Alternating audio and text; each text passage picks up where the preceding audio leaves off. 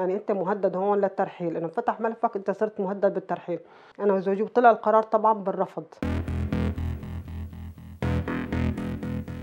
في اليوم الدولي للمهاجرين دعوة إلى إنهاء الوصم والتمييز ضد الأشخاص المتنقلين وإدراجهم في خطط التطعيم. أهلا بكم. يحتفل العالم في الثامن عشر من كانون الأول ديسمبر باليوم الدولي للمهاجرين وتقول الأمم المتحدة أن واحد من بين كل ثلاثين شخصا مهاجر. وفي أغسطس آب الماضي زاد عدد الأشخاص الذين يتدفقون عبر بيلاروسيا وهذا موضوع يشغل بال العالم.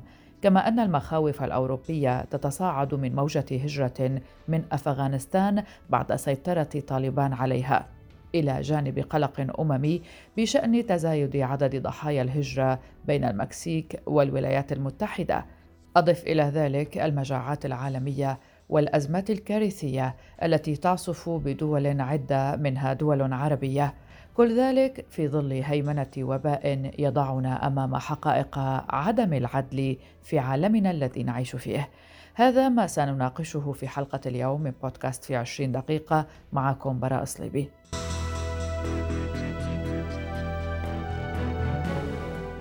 اليوم العالمي للمهاجرين هو يوم للتذكير بقضية إنسانية ملحة حيث تتفاقم معاناة المهاجرين واللاجئين نتيجة الحروب والصراعات أو لأسباب اقتصادية وغيرها من الأسباب التي تجبر الفرد على ترك وطنه والعيش في أوطان أخرى بديلة.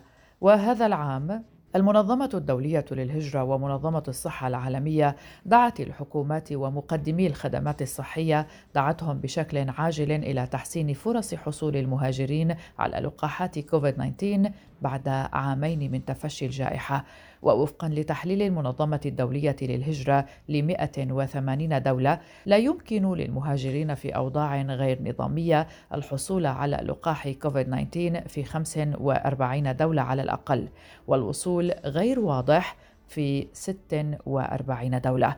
وقال سانتينو سيفيروني مدير برنامج الصحة والهجرة في منظمة الصحة العالمية اليوم هناك واحد من بين كل ثلاثين شخصا مهاجر وواحد من بين كل خمسة وتسعين شخصا نازح. وأن ما يقرب من مليار شخص بين اللاجئين والمهاجرين غير النظاميين والنازحين داخليا قد يفشلون في الوصول إلى الأنظمة الصحية.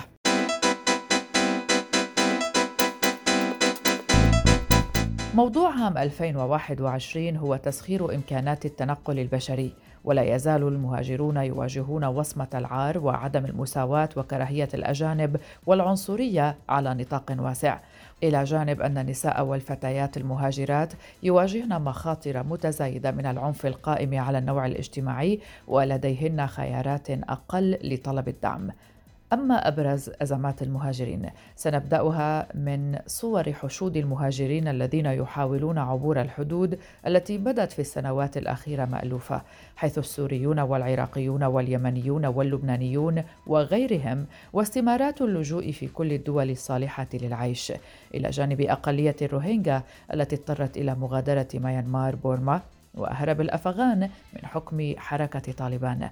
لكن من أبرز أزمات المهاجرين التي رأيناها هذا العام أزمة المهاجرين العالقين على الحدود البيلاروسية البولندية حيث يقيم الآلاف منهم في ظروف قاسية وطقس بارد. هذه الأزمة التي تصاعدت مؤخرا بشكل كبير في حين تكثف دول الاتحاد الأوروبي وفي مقدمتهم ألمانيا وفرنسا تكثف الجهود لاحتواء الوضع الراهن بالمحادثات مع بيلاروسيا من جانب ومع روسيا من جانب آخر خاصة مع تزايد مخاوف بولندا من تسلل المهاجرين عبر الحدود الشرقية لأوروبا بعد نشوب اشتباكات بين بعض المهاجرين وقوات الأمن. أرشيد مهدي شاب عراقي حاول الهجرة إلى أوروبا عبر بيلاروسيا. وعاد بخيبة كبيرة إلى العراق. يحكي لنا ما حدث معه. الجيش البيلاروسي ياخذك يقول لك راح عبرك على بولندا. هو بالعكس ياخذك يعبرك على ليتوانيا.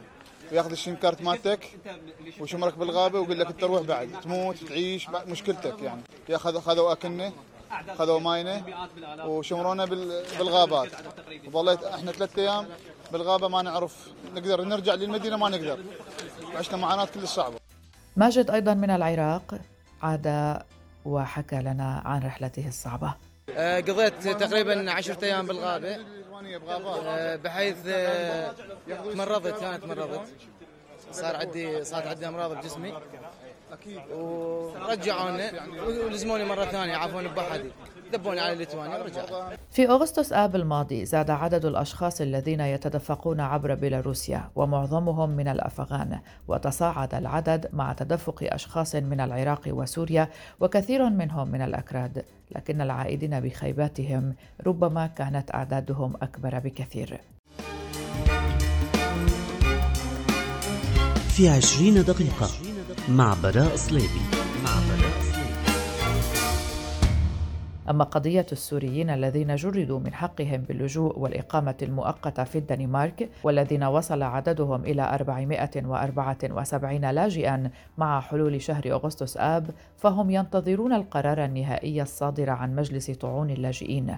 لكن 94 فردا منهم تلقوا هذا القرار النهائي وتم وضعهم في مركز الاعتقال الإداري لترحيلهم إلى مناطق دمشق وريفها بحجة أنها آمنة.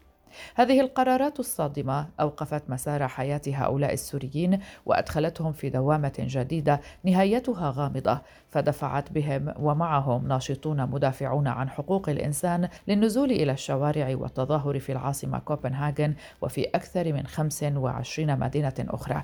من بين هؤلاء عائلة عمر وأسماء الناطور الذين وصلوا إلى الدنمارك بعد رحلة شاقة وصفتها العائلة برحلة الموت فقد وصلوا على متن قارب خشبي عبر البحر واستغرقت الرحلة ثلاثة أيام. كل ذلك لم يشفع للعائلة التي صدر قرار ترحيلهم النهائي. نستمع إلى أسماء.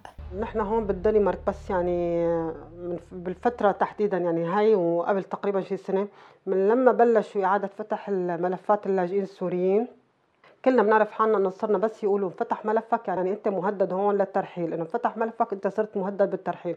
لما فتح يعني عشنا بقلق يعني رحنا على الهجرة عملنا مقابلة أنا وزوجي وبعد ما عملنا مقابلة بعد شي شهرين شهرين وشوي توتر وقلق دائم يعني وحتى من شدة يعني ما عم نفكر كيف بدنا نرجع لسوريا. هي قبل ما نفوت على محكمة تظلم اللاجئين زوجي أصيب بجلطة بإيده اليسار وضلينا شي سبعة أيام مشفى. لحتى تقريبا تماثل شوي للشفاء وضل عم بياخذ معالجة فيزيائية لمدة شي شهرين يعني. والحمد لله هلأ ماشي حاله. وبعدين آه، ب 26 2 اجى قرار إنه عندنا محكمة عندنا آه، قرار لازم نروح على محكمة تظلم اللاجئين وبحدوها 20 5 رحنا على محكمة تظلم اللاجئين بكوبنهاجن. وضلت المحكمة قرابة يعني سبع ساعات ست ساعات ونص ثلاث ساعات ونص زوجي وأنا آه، ثلاث ساعات. وبعد هالمدة هاي القرار هو بيطلع بساعة بنفس اليوم يعني. بيتناقشوا مدة ساعة وبعدين بيطلع القرار بعد ساعة. نحن بعد 18 يوم حتى طلع القرار. أنا وزوجي وطلع القرار طبعا بالرفض. قال إنه أسباب الرفض إنه نحن نص من دمشق نص من درعا ما اقتنعوا. وحتى نسفوا قضيتنا. إنه زوجي قال ما موظف وهن معترفين من قبل إنه موظف. فكانت قراراتهم يعني هيك ممنهجة يعني إنه نسفوا قضيتنا نسف. لهلا رجعنا المحامي رجع مرة ثانية قال إنه هو بده يطعن بقضيتنا حس إنه مظلومين نحن.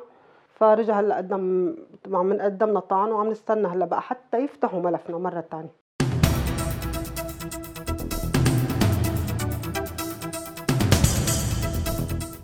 ولأن عملية الترحيل لن تتم قبل إعادة العلاقات الدبلوماسية بين دمشق وكوبنهاغن سيتعين على الذين سحبت منهم إقاماتهم بشكل نهائي البقاء في مراكز الاعتقال الإداري حيث سيمنع عليهم متابعة حياتهم العملية أو الدراسية كما لن يكونوا مؤهلين للاستفادة من التقديمات الحكومية. منذ تشكيلها في حزيران يونيو في العام 2019 سعت حكومة كوبنهاغن الحالية لتطبيق سياساتها الهادفة للوصول إلى ما أسمته صفر طالب لجوء. لذلك أعادت فتح ملفات 900 لاجئ سوري من أجل دراستها بهدف ترحيلهم. ورغم أن هذه الحكومة هي من اليسار الوسط لكنها تطبق برنامج اليمين المتطرف والشعبوي المعادي للأجانب. سوزان جليلاتي ست سنوات لاجئة في الدنمارك. وصلها أيضا قرار من الهجرة بتوقيف حقها في الإقامة في هذا البلد الأوروبي. نستمع إلى سوزان.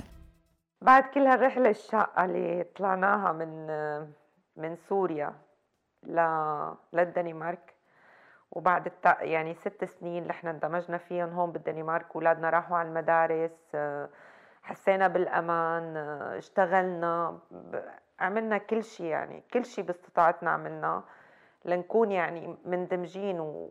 ونأسس لشيء للمستقبل لنا ولأولادنا. آه اجى قرار من الهجرة إنه نحن توقفت إقامتنا هون وتحولنا على المحكمة محكمة تظلم اللاجئين. يعني أول كل كانت صدمة لإلي وللأولاد لأنه نحن ما توقعنا إنه يعني إنه الدنمارك بعد ست سنين من التعب والشغل وال والاندماج والدراسة والتأسيس إنه يقولوا لمجرد إنه وقفت الحرب إنه دمشق آمنة. فهن عدينا آمنة نحن ما بنعدها آمنة. ولا إنه آمنة لا لنا ولا لأولادنا. هلأ نحن عرفنا إنه هن اعتمدوا نحن هيك سمعنا إنه اعتمدوا بأول كل ب إنه دمشق بالذات لإنه نحن من سكان دمشق هي آمنة لرجعتنا لهونيك. واعتمدوا بهذا الشيء على تقرير من 12 شخص يعني. وبعدين هال 12 11 منهم انسحبوا منهم وقالوا إنه لا دمشق مو آمنة. ومو مو يعني ما في شيء من هذا الأساس. فهن اعتمدوا على هذا الموضوع وما بعرف على شيء تاني ما بعرف شو هو يعني. هن اعتبروها آمنة وخلص قالوا سكان دمشق لازم يرجعوا. منذ بداية ما يحصل في سوريا وصل إلى أوروبا ما يقارب مليون وخمسين ألف لاجئ سوري خمسة وثلاثين ألفا منهم يعيشون في الدنمارك. وفي ظاهرة غير مسبوقة منذ الحرب العالمية الثانية تتسابق عدة دول أوروبية للتخلص من فائض حصتها من اللاجئين السوريين الذين تدفقوا إلى أوروبا. ويحاول بعضهم الالتفاف على القوانين المتعلقة باللجوء لتبرير الترحيل. وتباينت مواقف هذه الدول في اتخاذ قراراتها بين سحب حق الإقامة المشروعه في البلد المضيف كهولندا والدنمارك وبين قرارات تقر بأمر الترحيل لأصحاب الجرائم كألمانيا. المخاوف الأوروبية لا تقف عند المخاوف حول الملف السوري وإنما هناك مخاوف متصاعدة من موجة هجرة من أفغانستان. فمنسوب الخوف الأوروبي يتصاعد من موجة هجرة من أفغانستان التي تواجه أزمات اقتصادية وإنسانية حادة منذ استيلاء حركة طالبان على مقاليد السلطة في أغسطس آب الماضي.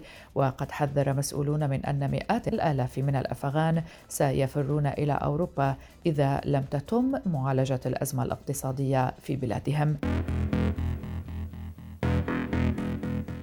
إلى جانب كل هؤلاء الشباب الإيراني يفكر بالهجرة ويعتبرها الحل الوحيد لمشاكله وقد تضاعف عدد الإيرانيين المهاجرين هذا العام أربع مرات وأغلبهم من فئة الشباب.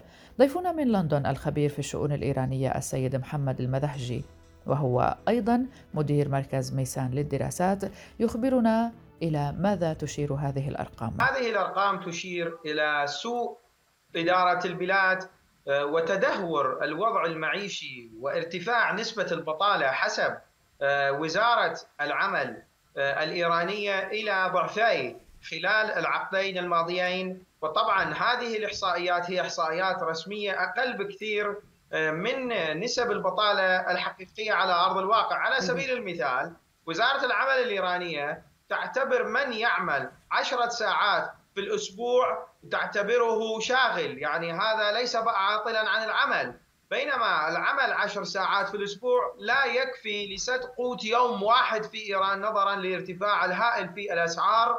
وكذلك يظهر بأنه المواطن الإيراني خاصة الشباب لا يشعرون بمستقبل يستطيعون أن يبنوا آه، أسرة أو حتى حياتهم الفردية. على أساس المعطيات التي يرونها آه، من خلال إدارة البلاد. ثلث الأرقام المذكورة عن الشباب الإيراني المهاجر يأخذون مهاراتهم معهم إلى البلاد الجديدة، ما تأثير ذلك على البلاد؟ نعود إلى ضيفنا السيد مذحشي. إذا أخذنا آه، الكلفة التي يجب أن يتم صرفها على تدريب نخبة واحد يعني بمستوى ماجستير أو دكتوراه تقدر بما يقارب 150 ألف دولار لكل شخص. هذه فقط الكلفة التي يجب أن تدفعها المؤسسات التعليمية. فما بالك بالطعام أو باقي تكاليف الحياة التي يجب أن يصرفها الشخص حتى يصل إلى مرتبة علمية معينة؟ فهذه تعتبر أضرار هائلة مباشرة. وليس غير مباشرة الأضرار غير المباشرة هي الاقتصاد يخسر خبيرا أو البلد يخسر خبيرا يمكن أن يضيف أعداد هائلة أو كميات هائلة من الإنتاج على الاقتصاد أو سد جهة من العجز العلمي أو عجز الاقتصادي للبلاد فالموضوع هو بحد ذاته يعتبر كارثة آه، على النظام الإيراني أي بمعنى أنه البلد يربي ويدرب خبراء وبعدها لما يصل وقت الاستثمار أو إعطاء الثمر هؤلاء يذهبون ويتركون البلاد دون أن يجدوا جهة أو مشروعا يعطيهم فرص حتى يبقوا في البلاد وينتجوا في بلادهم. أيضا أزمة الهجرة بين المكسيك والولايات المتحدة تثير قلقا أمميا بشأنها. فقد أعربت الأمم المتحدة عن قلقها الشديد إزاء تزايد أعداد هؤلاء المهاجرين الذين يلقون مصرعهم على الحدود المكسيكية الأمريكية. فمنذ أكتوبر تشرين الأول 2018 تواجه الولايات المتحدة تدفقا للمهاجرين غير النظاميين باتجاه حدودها مع المكسيك ما أثر سلبا على العلاقات بين واشنطن ومكسيكو. وفي حزيران يونيو الماضي هددت الولايات المتحدة بفرض رسوم جمركية على المنتجات الآتية من المكسيك في حال امتنعت الحكومة المكسيكية عن وضع حد لتدفق مهاجريها.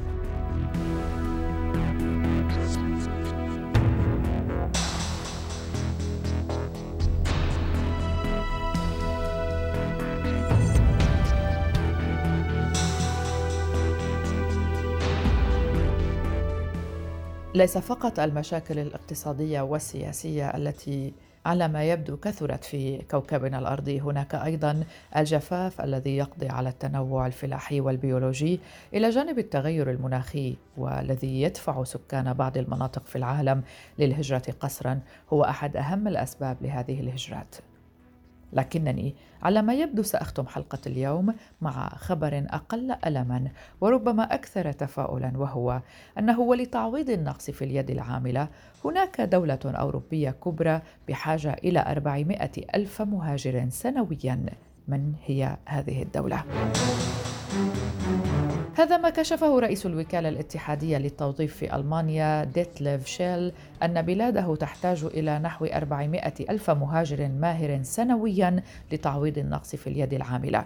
وقال شيل في تصريحات لصحيفة زود دوتشي اليومية قال إن الأمر لا يتعلق باللجوء بل بالهجرة المستهدفة لسد الثغرات في سوق العمل. ولفت شيل إلى أنه سيكون هناك نقص في العمال المهرة في كل مكان من موظفي الرعاية وتكييف الهواء إلى أخصائيي اللوجستيات والأكاديميين. ومع هذا فقد أعرب شيل عن رفضه إمكانية مقاومة الهجرة كحل لقضايا العمل. وأضاف بأنه يمكنهم الوقوف والقول. نحن لا نريد الأجانب لكن ذلك لن ينجح. وأشار رئيس الوكالة الاتحادية للتوظيف إلى أنه بسبب التطورات الديمغرافية سينخفض عدد العمال المحتملين في سن الاحتراف التقليدي بمقدار 150 ألفا تقريبا هذا العام وسيكون الأمر أكثر دراماتيكية في السنوات القليلة المقبلة. ووسط كل ذلك فقد وصف شيل نقص العمالة بأنه قضية رئيسية وتتطلب حلا ويتعين على الحكومات القادمة. معالجتها بعد الانتخابات الاتحادية في ألمانيا.